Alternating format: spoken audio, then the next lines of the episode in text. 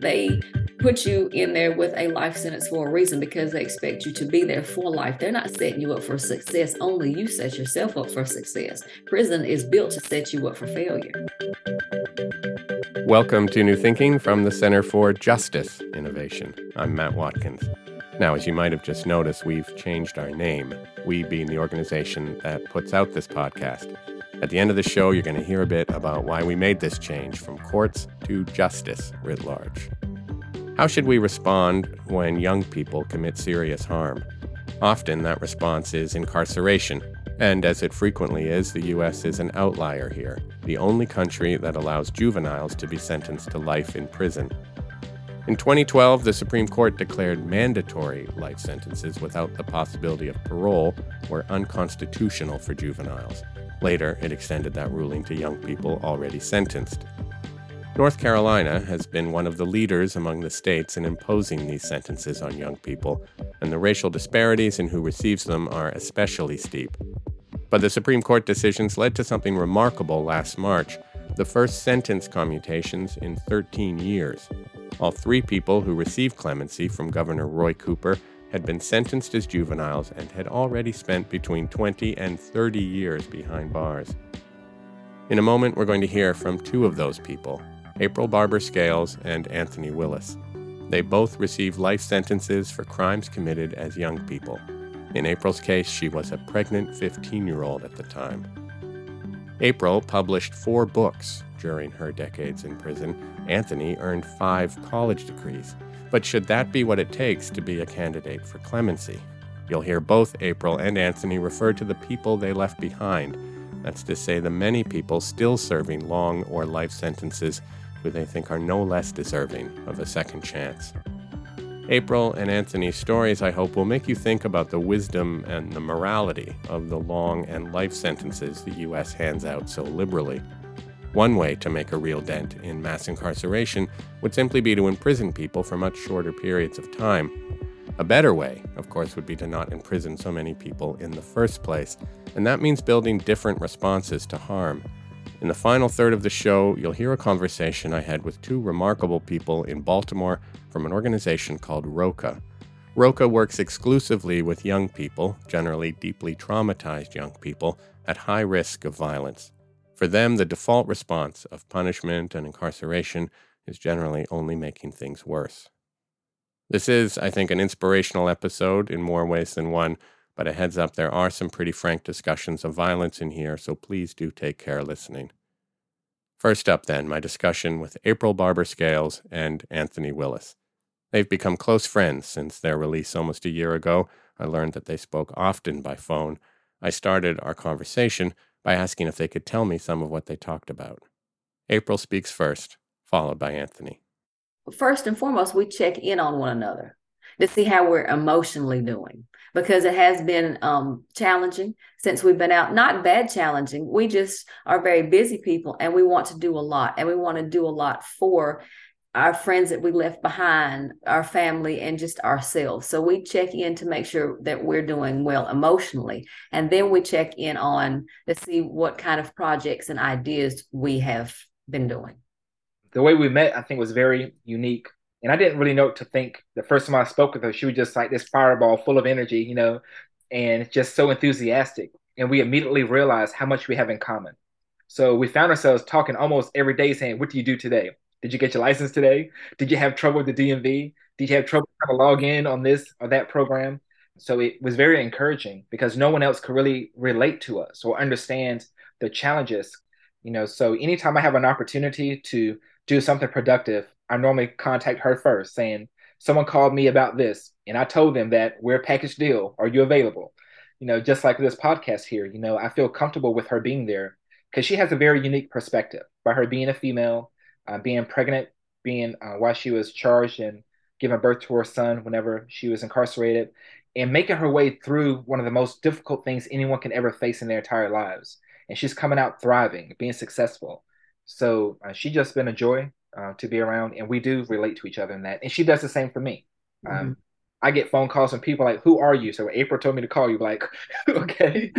so, um, so we do help each other in that regard. Yes. So what what has the transition been like for for both of you?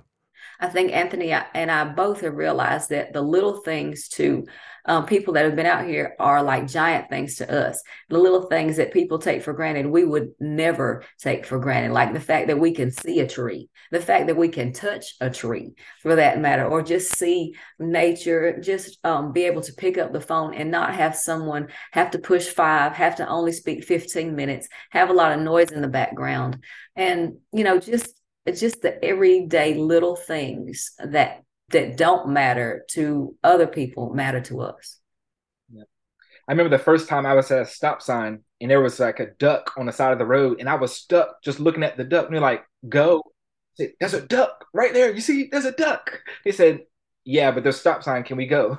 And because the smallest things that, like she said, that we take for granted, we don't get a chance to experience um, in nature, the freedom, of being able to walk to your refrigerator whenever you want to, being able to walk on carpet after so many years because incarcerated you don't have that. To be able to have access to your bathroom anytime you want to instead of waiting in line for the bathroom. You know, those are incarcerated, you know, to get paid like 40 cents a day, four dimes for working eight hours. Some make 70 cents a day. And if you make a dollar a day, you feel like you're like one of the wealthiest people at the prison. Oh, you bougie then, yeah. the one thing I would tell anyone who's looking to hire someone who's been formerly incarcerated is this for the most part, someone who experienced prison would be your best employee. Being able to work for $18, $21 an hour, that is amazing compared to 40 cents a day. Knowing that they have so much to lose, yet so much to gain. Needing that job because they have to pay restitution, child support, probation fees, whatever the case may be. Those are some of the arguments I make to potential employers to let them know to just be open to someone who has that background because they could potentially be your best employee. Yeah, I mean, Anthony, you just referenced it there. You guys are both, I mean, along with doing, um, you know, work to keep yourselves supported, you guys are also, both of you, I think, doing work to help people who are still behind bars. April, do you want do you want to go first? Maybe I'm talking a bit about that. Yeah, I do a lot of advocacy and a lot of um, work with the organizations that helped me along the way. And once they have gotten wind of my story, they want me to come speak on their panels. I have moderated some panels. I started a business, Fenced In Fighting for Freedom uh, Advocacy, to um, be able to go back and advocate um, legally, so to speak, for those that I left behind and a lot of the connections that I have made with just calling and inquiring things that my friends in there have asked me about. Like, for example, someone asked me the other day, she was talking about someone incarcerated who needed a map. And a map is um, stands for Mutual Agreement Parole Plan. And I said, well, call this person um, about, you know, such and such as map. And they were like, oh, you have a number? I was like, yeah, let me check. And they're like, oh, thank you. And they were just so overjoyed. So it really, it brings me joy to be able to provide resources to, to the same people that provided resources for me.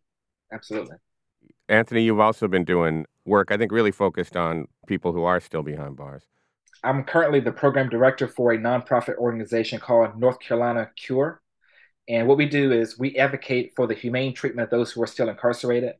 We receive letters daily from those from different prisons who are experiencing some type of hardship, challenge, discrimination. And then what we have to do is we review the letters, we kind of vet out the information, and we try to report it to the appropriate authorities, especially if it's something immediate, someone who is threatening to harm themselves or anything of that nature, because there are things that are going on inside the prisons that no one knows about. And those who are incarcerated, April and I know that you don't have a voice in there. Um, also, I do a lot of speaking engagements at different places, um, different schools, different churches. Mainly, my story is about hope, forgiveness, and redemption.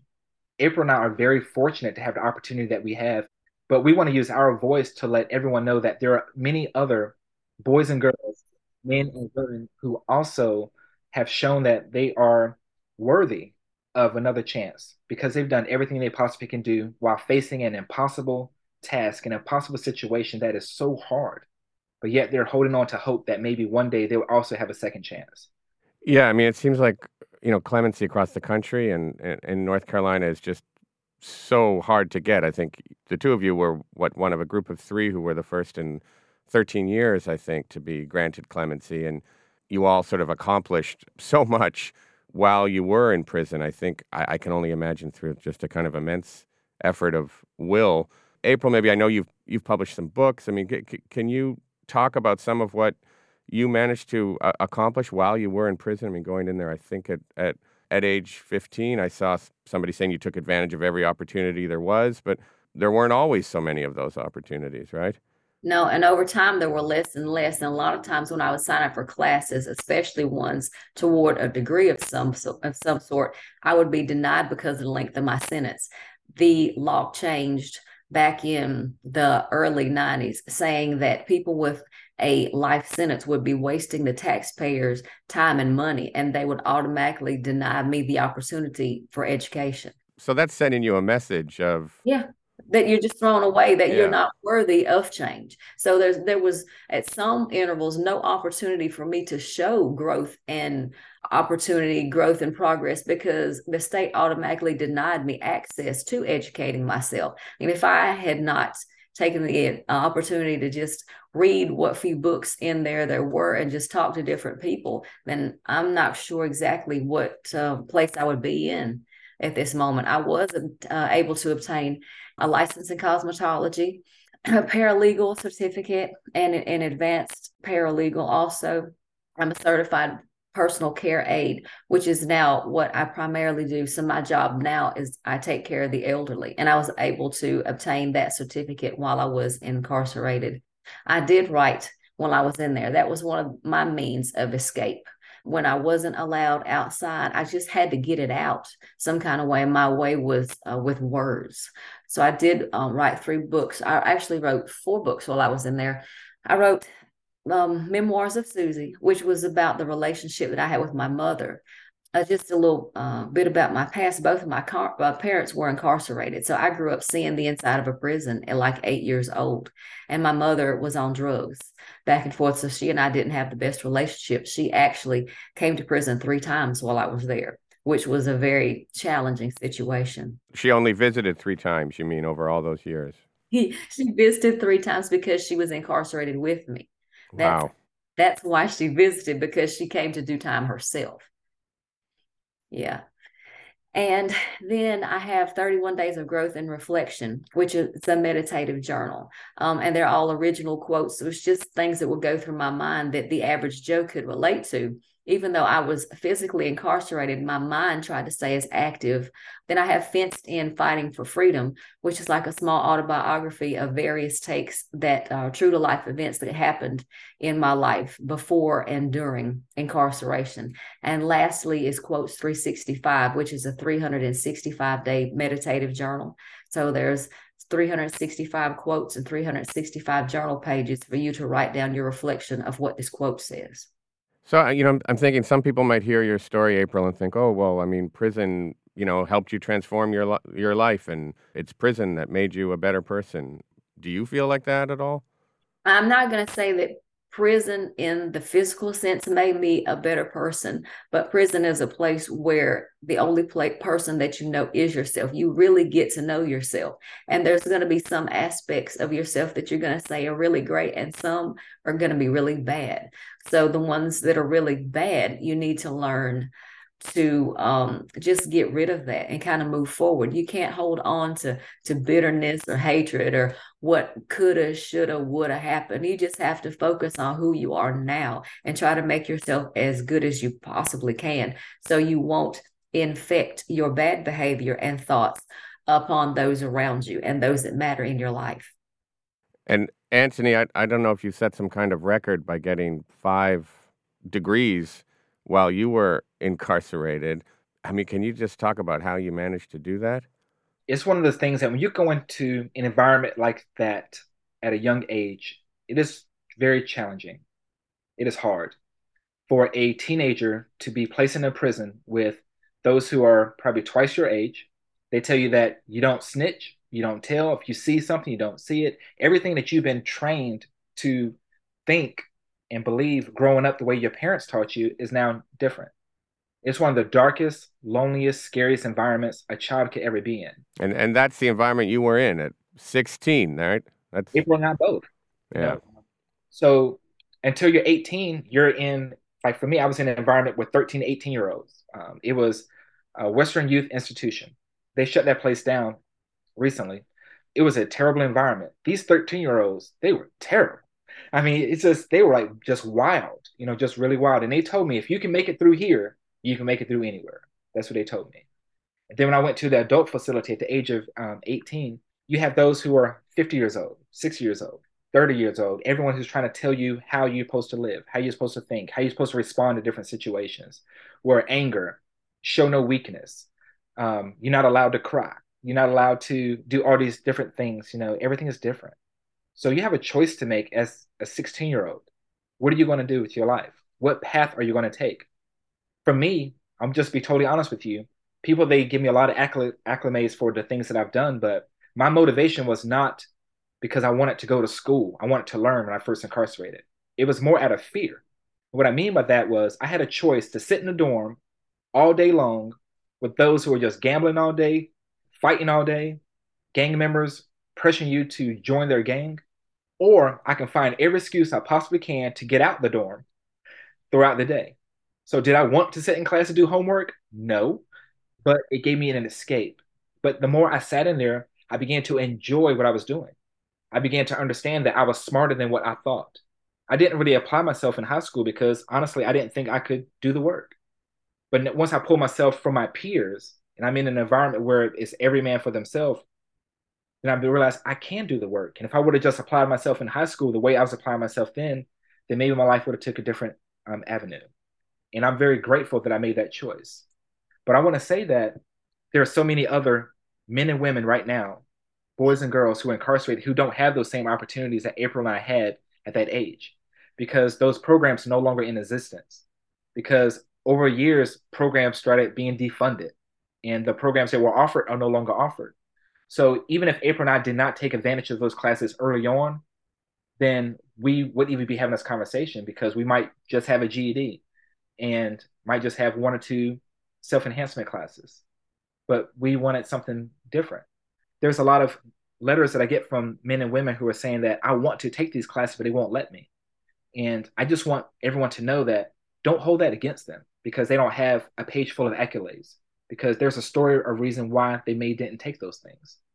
It doesn't mean they don't have a desire to change. It doesn't mean they don't have a desire to better themselves. It may just mean they don't have the same opportunities. Yeah, I remember Anthony in an earlier conversation you you saying that that environment that you you guys both encountered as teenagers is one that can just swallow swallow people up. Absolutely. Um, and I I mean I imagine it it does swallow a, a, a lot of people up. It would just take a a lot of will to pull against that. I would think. Yeah, and where he was, he was separated. I was immediately thrown um, after I was 15, so I was under the age of 16, and you had to be 16 to be housed around regular population. So once I turned 16, I was immediately thrown to the wolves. There was no separation of juveniles back then. And and you were pregnant and gave birth. Yes, I I gave birth, um, shackled and chained. They had to release the chains. Um, gave birth under armed guards um, shackled and under the most incorrigible situations. I mean, just knowing that you know you're there you're scared you're in labor you're having this baby you're you're now 16 years old and the only person people that you have to rely on are people that would just assume shoot you as they would see you watch there and give and give someone a life.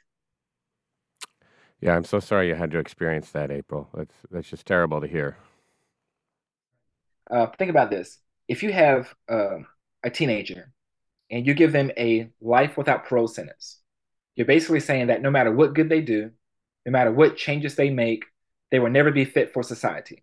Okay, so then you place them in an environment and then expect them to do good. You have to ask yourself realistically, why? Why would they want to go to school? Why would they want to stay out of trouble? Why would they want to avoid the fights? The gangs or the things that are exciting in prison. If you're told that you will never, ever be released from prison. And when April and I, we were both told those very things. But you and I know that no one can dictate or know how a child will grow over year over the years, how they will mature, the type of person that they will become. We don't know that. And April, when you got these like two consecutive life sentences at age 15, I mean, how much did you understand of what was happening to you at that point and, and what kind of legal support were you getting? Mm. I absolutely did not understand the realm of what happened. I had just given birth to this child. I had to place them with a family friend, not knowing if I would ever see or hear from this child again. And then the legal situation, I had a court appointed attorney, as most of us do, because we don't have that kind of money. And I was about almost three hours from him. So I literally, in almost the year that I spent in jail, I saw him twice. I saw him once in the beginning. He said it was this was too far for him to travel. About maybe three, maybe two months before he came and convinced me to sign a plea. It was about 106 days after I had given birth. So he said that I would be wasting the taxpayers' time and money by taking this to trial. And then I was also threatened with the death penalty. I was just given a lot of false information. I was questioned for 17 hours with no parent, juvenile, guardian, or anyone present with me. Of course, I was being misled by the state authorities. They never investigated why this happened what what even remotely led up to this there's been no psychological evaluations so they just wanted to this conviction and put this situation behind them. But putting it behind them was not putting it behind me. It was setting me up to have all these challenges and and just try to figure things out by myself. And so it was just it was impossible to do so. As we so, sort of are moving backwards here through both of your lives, I'm wondering, Anthony, if you can talk a little bit about what was going on in your life at the time that your crime occurred and, and you're a 15 year old boy or 15 year old man? Well, I was that kid who wanted to fit in. I was from a single parent home. I have five siblings. My mother, she did everything she possibly could to raise us correctly. So, you know, she worked many hours every week just to make sure we had everything that we needed. Uh, we didn't have everything that we wanted, but we had all of our needs. So there was no reason why I need to go out and start exploring and committing crime.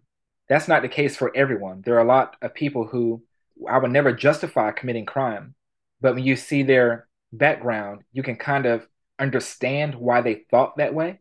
But I was not in that situation because I didn't have the same clothes, shoes, jewelry, things that my other peers had. I wanted those very things.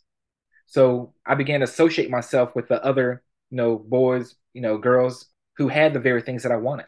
And I found out that they were breaking into houses, they were breaking into cars, stealing speakers and radios and things of that nature and having them pawned.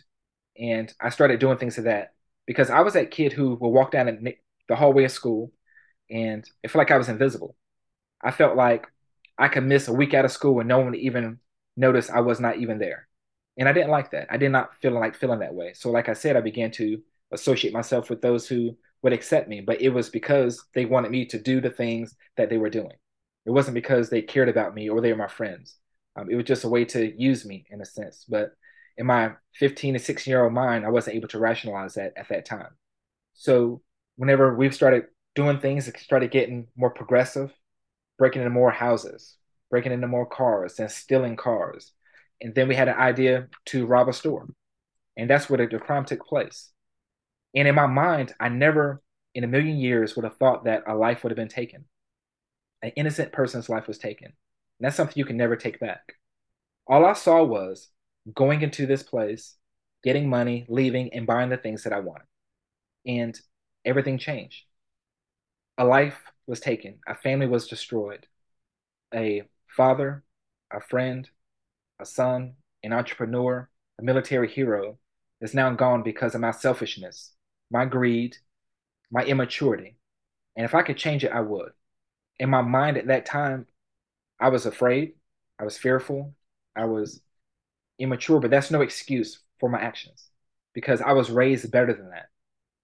And that's why I work so hard to do good in the world today. On that day, I took so much. So now I said, now I want to give. want my life to be productive, where it would be no more minuses in my life. Everything would just be pluses. That's why I volunteer with homeless shelters. That's why I help with food drives. That's why I accept the calls from those who incarcerate and get them anything I can to help them because I want my life to be positive. But as that juvenile, I didn't see the big picture. All I saw was the here and now. I want this, I'm going to do that. But as I got older, my perspective changed. And if I could change that day, I would. But through my, my incarceration, the things I experienced, it helped me to become the person I am today. I wish I didn't stay there as long as I did, but that environment, it taught me to value the very things I took for granted. It taught me to value my freedom, my family, my respect for my neighbors, and for their belongings. And that's why I go to high schools now. And I want them to understand that I can relate to you. I've been in your shoes. And don't feel like you're invincible. Don't feel like you'll never get caught because I promise you, you will. You do not want to spend the rest of your life in prison because once you're there, there is no apologizing. There is no possible, not even a second chance. So I want them to understand from my mistakes, from my choices, that everything we do is going to have positive, negative consequences. And April and I want our lives to have those positive consequences. I hope that answered your question. I know I went on and on and on. No, it certainly does, Anthony. It certainly does. And I, I, I see April nodding along with, with a lot of what you were saying. I, I imagine, April, a lot of that resonates with you, and, and maybe we can talk a little bit about uh, your own story at, at around the same age. Uh, yeah, I was 14 and I met this guy who was 29. We snuck around for about a year before this happened. And then, of course, at that age, you're in love and you're so much under the influence of people around you. And just like Anthony, some lives were lost. Mm, I think that um, looking back, that I was involved with this guy because I wanted that that love, that nurture, that father figure. My parents were incarcerated, so I grew up seeing the inside of a prison. Um, I was raised by my grandparents, by my um, maternal adopted grandparents. So there was never a sense of normalcy for me. I kind of too felt like I didn't belong because I realized that I had been adopted at a very early age. My parents looked different, and that kind of I, I always wondered why. So as I got older, I realized why, my, like I said, my mother was, um, she had started getting in trouble early. She was on drugs. My father was in and out of prison. I knew both my parents.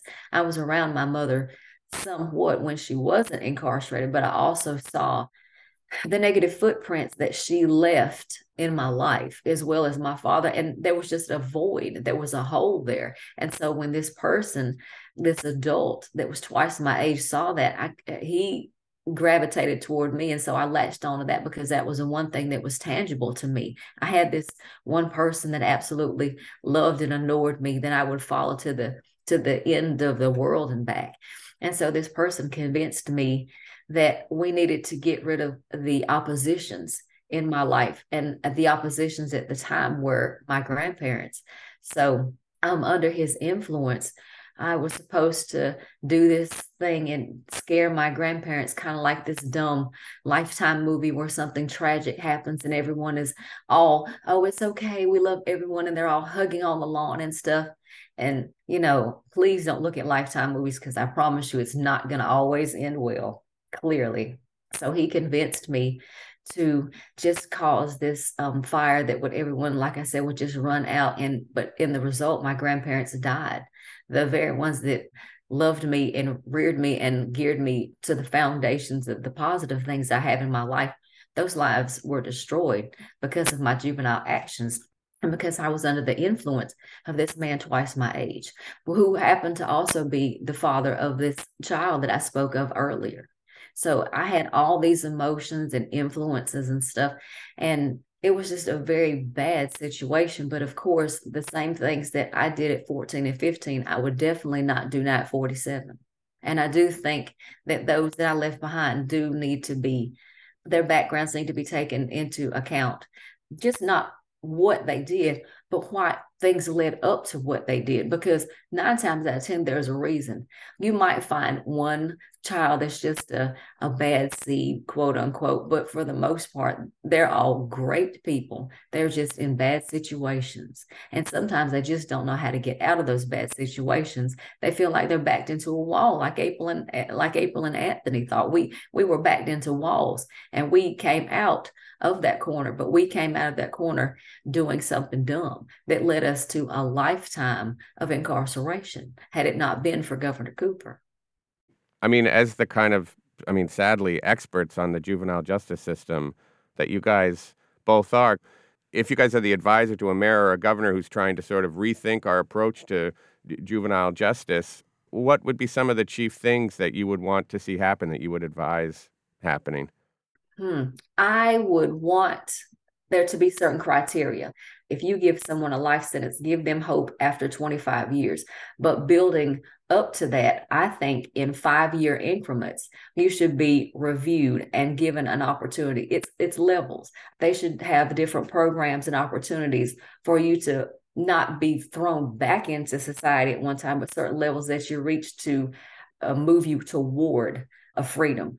But then you'd also sort of have to overhaul the prisons, no, so that there were it was easier to access these opportunities, and they weren't the kind of environments that you guys both encountered, right? Yeah, but there are certain opportunities, and a lot of volunteers want to come inside the prison, but those the powers that be will not allow them to come and volunteer and share their knowledge and their education because to a degree it's prison is set up for you to fail I mean, it's there's no way around it. They put you in there with a life sentence for a reason because they expect you to be there for life. They're not setting you up for success. Only you set yourself up for success. Prison is built to set you up for failure. I agree with everything she just said. And if it were to be levels, different requirements for someone to meet, I think it would give you a structure. If you try to change someone's mind after five six years, if you get into like a routine, sometimes you're not as motivated to do different things. But from day one, if your case manager tells you you're in this lifers program, you can enroll in it or not. It's up to you. If you want to have a chance to be released, sign up for this program. But this is what you have to do. Starting today, if you don't have your GED, you're starting school tomorrow. And you have five years to get your GED and to take one or two substance abuse programs or self help programs. Then from year five to 10, do things like that. But I think there's also be some type of uh, financial contribution as well. As you get closer to that 25 year mark, there needs to be some type of program where someone can start earning money to sustain themselves. So if they were to be released, they can actually provide for themselves. That's one of the biggest things I see in North Carolina that is an issue. Whenever a person is released, they give you $45 whenever you leave the prison. So if you spent 25 years, 30 years in prison, $45 is not going to last you very long. After you've earned 40 cents a day, then the prices in the inmate store is so high you have to work like maybe two weeks to buy some toothpaste or to buy postage stamps whatever the case is. So as they get closer to that door i think there should be some type of program where you begin to show them you trust them on a very limited basis where they can maybe even leave the facility kind of like a work release program. So they can go into the community. So now they're giving back to the community. There's so many organizations and businesses who are needing workers so, what better group of individuals than you have than these people here who have everything to lose? They can't risk not being a good employee. They can't uh, risk not showing up. They can't say, "Well, I'm calling in sick today." The kids are no, they have no excuse. And who would not want to go to work every day? Think about that. Who would not want to leave the prison to go to work? Right. And earn real money. Absolutely. But this money can be set in a trust fund for the day they're released. They'll give you a certain amount every week so you can survive on, but the rest will be held until the day you're released. So by you showing that trust, it builds trust in the community, is building that discipline with the the offender, and it has positive ramifications. I think that's the biggest thing we can do. And there's so many community volunteers and leaders who will be on board to help support that. So I was going to say maybe it's hard everything you guys have been through that maybe it's hard for each of you to kind of look forward. You know, uh, anticipate your lives going forward. But talking to you, it doesn't seem that way. So I'm, I'm wondering, like, what, what, what do you each see now ahead for yourselves? Hmm. You know, that's the big question mark that he and I both have every day. We're still trying to find our niche in the world. The work that we do, whether it be for us or for others, is just part of probably what we'll end up being one day. Who knows what we'll end up being? But we're definitely not at the same start point that we were 26, 31 years ago. For me, I'm still in a place where I'm trying to discipline myself and slow down and be a little bit more focused. And I say that because I want to do so much and I overextend myself often. But because I am a man of my word, if I tell you I'm going to do something, mm-hmm. you know, mm-hmm. to help you and I committed myself, I'll make it work. Even if I have to wake up early, get four hours of sleep because I want to do that, because I just want to make a positive contribution. So I need to start focusing more on what the long game is, like where I want to kind of root and plant myself because I'm kind of all over the place. I'm doing so many various different things, so many different organizations and agencies, side projects of just helping people with different things, volunteering to help move furniture, building mailboxes, cleaning gutters, volunteering with um, homeless shelters, different podcasts that uh, different churches want me to come and speak at. High schools are asking me to come and speak, and the fact that they are asking me, out of everyone in society, someone who was deemed to be incorrigible, to not be fit for society, for them to ask me, I feel like I want to be there. I want to let you know that I am someone who's vastly different from that 16 year old boy who made that terrible mm-hmm. decision. And I regret it every day. And hopefully, to let the society, the community know that there are also so many other men and women just like April and I who've also done everything they possibly can, and they're just hoping and praying every day for those same opportunities that April and I has been given. So I am so grateful for the Governor Cooper. I cannot thank him enough, and I hope to be able to uh, meet him face to face and thank him one day for the awesome opportunity he's granted us and his staff, the Juvenile Sentencing Review Board, and Duke University for believing in us enough to fight for us, to recommend us for release. And April and I, all we can do now is to live up to that and continue to make those positive decisions and to do something to leave a legacy in the community to show that people can and will change if given a second chance. Do you guys think you're going to keep talking to each other regularly? Hmm. Yeah. yeah. I, I, think I think we're bound for life. So although we don't have a life sentence, I think we're we're friends for life. She no, is, I think we do have a life sentence, and our life sentence is to band together. Okay, I got you. Yeah. Okay. okay. So um, because there are times whenever I might have a question or just need of a word of encouragement, I know I can always call her, no matter what she is doing. She always stop, and she might send me a text and say, uh, "I'll call you in a few minutes." But she will always, she's always been there for me, yeah. and and I hope that I've, I've done the same for her. Yes, definitely. That um, we understand each other, and sometimes we just need just that positive reinforcement, being like, just keep plowing, keep digging, keep going. You're on the right track. Well, that seems like a good note to end on. Yeah, I just want to thank you guys immensely for taking part in this and the conversations that we've had leading up to it. Yeah, it's just been an immense uh, learning and affirming, really, experience for me, and um, I, I, hope for everybody who listens to this. So, congratulations on your release and uh, on everything that you're doing to bring goodness into the in, into the world. Uh, I think it's really a remarkable thing. So, thank you so much. Thank you, Anthony. Thank you, April. You're welcome. Thank you. Thank you for having me.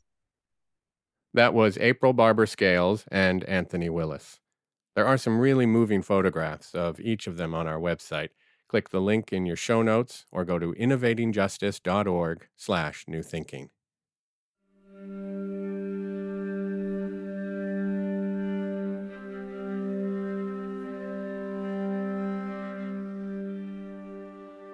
Rather than lengthy prison sentences, what do young people who've committed violence actually need? ROCA defines its approach as relentless outreach the organization focuses on young people, mostly young men, at risk of violence, one individual at a time. The commitment is unequivocal and long term. The model stretches over four years, emphasizing responding to trauma, cognitive behavioral therapy, or CBT, and skill building. Evaluations show emphatically that it works, with improvements in mental health and significant reductions in arrests and incarceration. But it's intensive work on every level, and with the systemic obstacles these young people face, setbacks are in most cases a given. I spoke with two people from Roca's Baltimore office. Andrea Harrison is the Assistant Director of Programming, and Jamal West is its Assistant Director of Youth Work. I started by asking how much do the young people they work with already feel like April and Anthony did after receiving their life sentences? That is, written off by the system, told that they're irredeemable. Andrea speaks first, followed by Jamal. I'd say 90% of them have that feeling, right? That a lot of systems have failed them school systems, parole and probation systems. It's easier to penalize and send people away for long periods of time than to rehabilitate, reform, and support them. I could send you away for life and don't have to worry about you anymore instead of putting the time, the effort, support, and love into you. And people have to have this work, people have to have the patience, right? Like a lot of people, you know, proclaim to do this work, but don't really do the work. They do what I say, the check the box. You know, I see this many people, I've connected them to this many services, but there's no true follow up. And so, what I believe that we do well is we connect them to mental health resources. We take them to their appointments. We have the conversations and advocate for them because they don't know how to advocate for themselves. We teach them how to have agency. You can't put a dollar amount on it, right? Mm-hmm. And people say, you know, well, what's the success of ROCA? What does success look like? Well, we are a four year behavioral intervention model. And we're saying in Baltimore, four years isn't enough. Some of these young men need six years. Some of them didn't make it through school. Our school system is so poor that they walked away with a fifth, sixth grade education. So, how do you expect a fifth or sixth grade educated young man to be able to sit at a job interview or to be able to have a conversation about the medical services that they need or mental health when they haven't even been given the information that they need to be able to advocate. The, the young people you're talking about are, are mostly what you call high risk, high risk for violence. And I, I've seen where one of your colleagues referred to them as deep end kids. Well, what does that mean? I mean, what what what makes them high risk for you guys? So what makes them high risk is they don't they don't have the capacity to regulate their emotion. If someone stares at them too long, they're they're in fight, flight, or freeze. They're always looking at everything is an adversary. Everything is against me. They're, they're, they don't walk outside and like, oh, it's sun shining and it's beautiful, and I'm just gonna walk down the street and enjoy the day. No, someone's after me you know, I got to be on, on guard all the time. So whether it's with words that are negative to push you back, whether I'm going to pull a knife on you to keep you back, I'm going to show you, pull up my shirt and show you my gun to push you back. That's their way of protecting themselves. They don't always want to hurt someone, but they want to protect themselves. So if that means me or you, then it's going to be you because I'm a survivor. They see themselves as survivors and they'll fight for the, their lives for that survival. And Jamal, what kinds of things are they, you know, having to survive? Andrea mentioned fight, flight, or freeze, which is like a kind of classic trauma reaction, right? I'm just like, what kind of life histories are the young people you're working with? What what are they carrying with them? So let's talk about these young men that grew up in broken homes. Mom and dad are not in the house. Sometimes they have no parent at all. Sometimes they are the adult 15 years old, they are adult or head of household because whatever it is they're doing in the street to make money. So what are they protecting themselves against? The harsh realities that they gotta walk out that door every day, knowing that they're not the only ones with a gun. So they have a gun because they know others around them have guns. They have to fight to make money when if they out in the street and they hustling, not they definitely not going to school for the most part. If they out on the street trying to make some money to put some food in their mouths, put some food in their household, help pay a gas and electric bill that might have went up. Just think of how many others are have that same mentality as them. So, uh, and people are really, I mean, surrounded often by real experiences of violence, right? and having witnessed it and Yeah, absolutely. and what does that do to do to people in your experience? So the layers of trauma on top of each other, you know, can be catastrophic. So you you you see, we have one young man who saw his father murdered by his father's best friend, and he jumped out of a third story Mhm. window as a eight year old or ten year old, maybe. I, mm, I apologies, but young, not a teenager. He jumped out of a window. Father's gone. You just saw this. Is the best friend trying to kill me? Who knows? Mother not around. Raising yourself. You're raising yourself. And so the scarcity, the I can't trust anyone. So we work um, to what we call build transformational relationships with these young men. If we say we're going to do something, we do it. We make sure that they have they don't have basic needs, basic needs that you and I take for granted. And I'm so passionate about this because I'm like, it's 2023. Why? Why? In, in, the richest country, supposedly in America, are, are we treating our youth like this? Baltimore City has one shelter for young people. When I say young people, I mean under 24. One 12 bed shelter. 12 beds for the city of 12 Baltimore. beds. Co-ed. It's co-ed. And there's one space for a mother with a child. It's unacceptable.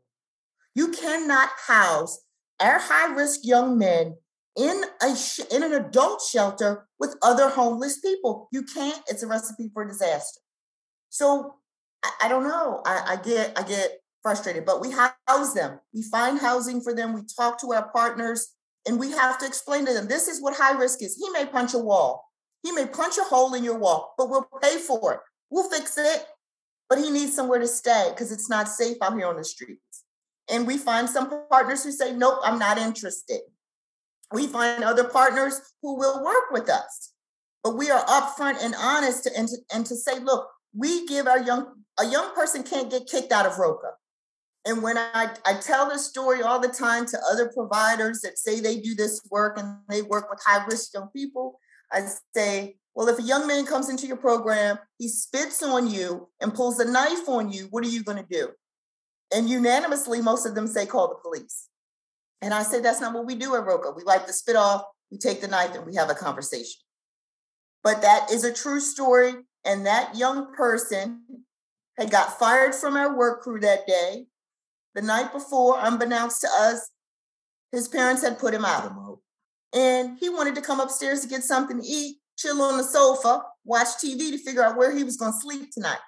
And he was a little embarrassed to tell us all of that at that time. So the knife wasn't to hurt staff. The knife was just get away. I want to be left alone right now. Just let me do what I want to do to get myself together. But had he been somewhere else and done that, yep, he could have been locked up or killed by the police. And at the end of the day, you know, we, we don't do that. You know, we know that these young people are traumatized at a very deep level. And we have to work with them to get to the core of that trauma to help to heal them so that they can be whole, so that they can learn how to regulate their emotions. A lot of them, you ask, how you feel today? How you feeling? They'll say good. They don't even know what a feeling is. Good's not a feeling.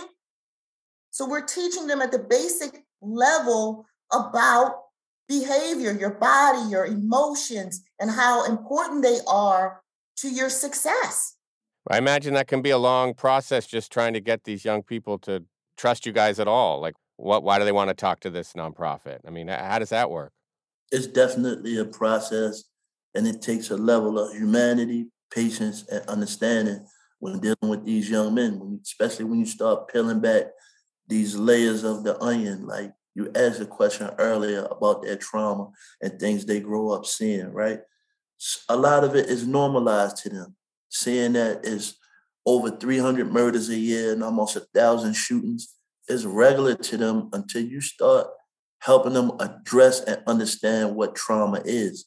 And then you start peeling back that layer through conversation, through CBT, through support. So if they waking up in households with no parents, or their parents are not being parents but being their friends to them, we having the tough conversations with them. Hey, look, man, these are the things you need to get in order to get your life straight. I had a young man cry because he got a learner's permit. Mm, I had one cry because he got an ID.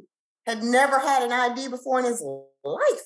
At one time, this young man told me if ever he was driving, he would always run from the police. Do you know the, the patience and effort it took to walk him through that process? When he got that learner's permit, he just bust down crying. I can't believe it. And the other thing is, because a lot of them, and especially if they have children, you know, I get to through, the children. You know, you you say one of our CBT skills we teach them is act on your values. So, you know, young man tells me, you know, I love my daughter. I want to be here for her. And so then I said to him, well, does it make sense for you to be on the corner holding a package and a piece and risk being arrested by the police? Do you, do you really value your daughter? Because that that behavior isn't doesn't equate to that. And so then it's, oh, okay, well, yeah, you know what, you're right. So what else can you do? So now, now we're into problem solving. Oh, you could get a job. You could go get work on your GED. You could, you know, go to therapy. I'm not. They, you know, call me the mother of the office. I don't want to be your mother, but I want to help you and support you to make better decisions and choices we say all the time, I can't want more for you than you, you want, want, for yourself. yourself. These guys that she was just speaking of on the corner with packs and stuff, that's the only opportunity it was shown because that's what they're growing up around, right?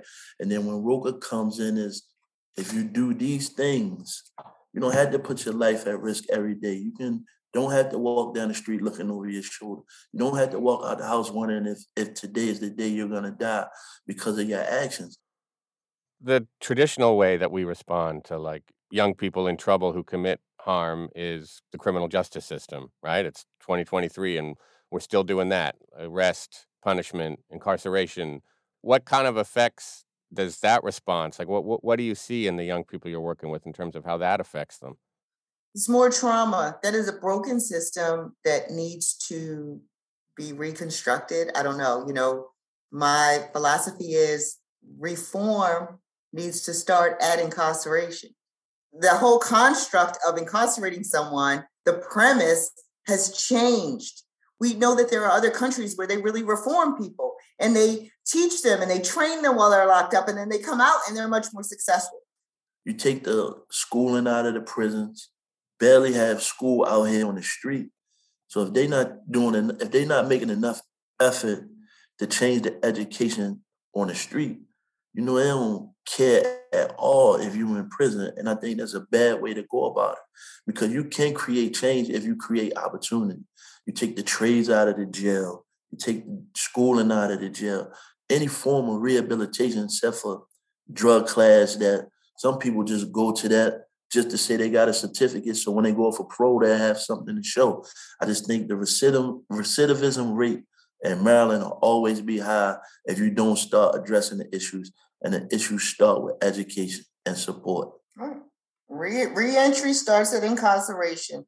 Like they should have a plan going in. You don't have your GED. You need a mental health assessment. You need all that should be done. And every day, okay, you got to work while you're locked up. So here's your job. And then here's what you're doing for your development. Because when you leave, we don't want you to come back. We, we, we want you to have the support you need. Some of these young men, they don't have commissary money. They don't have, you know, and so they're in there, you know, again, trying to beat the system so that they can, you know, get their basic needs in prison. And then some people will challenge me on this. Well, they shouldn't have broke the law and then they wouldn't get locked up. Okay, but they're still human beings. Why are we, you know, people die in prison because they don't have basic health care, because they don't have basic nutrition? as a person who was incarcerated before, you see guys in jail that have to make a choice between, for one, it's a long line to get into a GED class. And to earn the good days so you could get back home, you had to make a choice between working in the kitchen or getting your GED. If they feel like getting a job is faster for me to get home, you putting these guys in a you forcing these guys to make a decision that's not right for them. You setting them up to come back. Yeah, the system is just not investing in people in, in, any sense, right? That's what these young people, that's the message they're getting, it sounds like. Yep. Absolutely. That no one cares. We are the bottom of the barrel, and we have to survive. We're survivors, so we're going to survive whatever it takes. But like the work that you guys are doing requires such a, an investment of time, right? And trust building and, and being prepared for the setbacks because those are going to be inevitable in, most cases. And it just strikes me that's like a completely different timeline and mentality than the criminal justice system that we have now, right? Absolutely. And not only uh, investment in time, you're dealing with these these young men on a regular basis, daily basis. You have to invest a lot of emotion and a lot of yourself into them because it pulls away, it tugs away at you. But you know what's the big picture? I'm going to invest this time, this emotion, this money, whatever it takes to get this man on the right track because I will take I will take that smile because I got my ID over going to see that man in, in cuffs and shackles in the courthouse.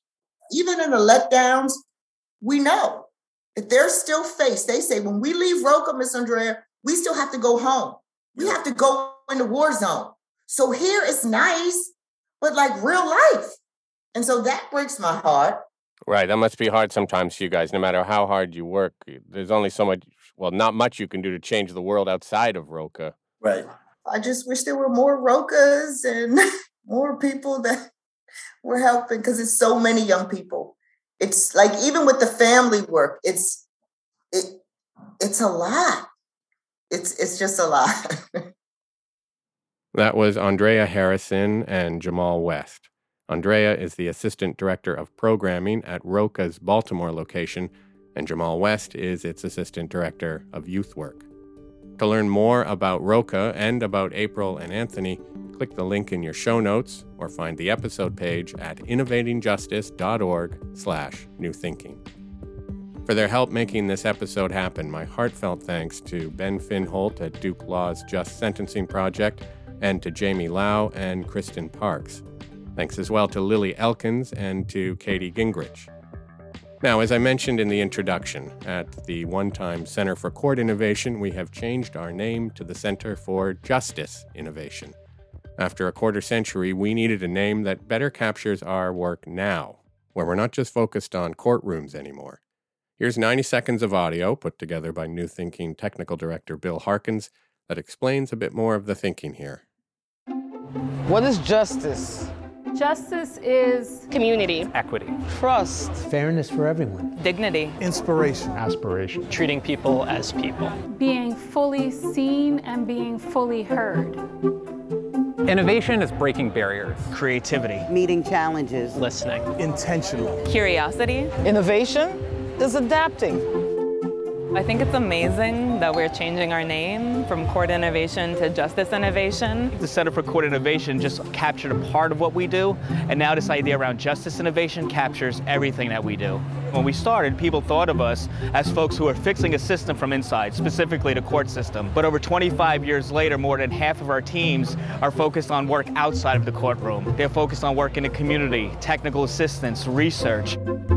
With a change in our name, there's no doubt that our work is going to be as robust on the court side. As a matter of fact, I think it's going to be even more so. One of the things that has been part of the maturation of the center is to recognize how we support each other in these different areas of the center's work, be it community, be it courts, be it our technical assistance.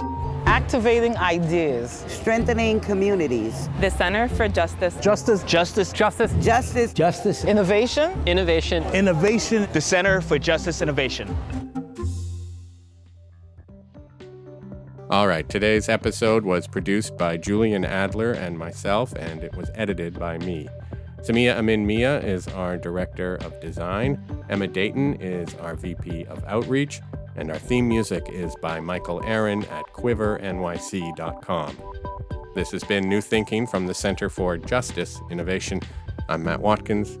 Thanks for listening.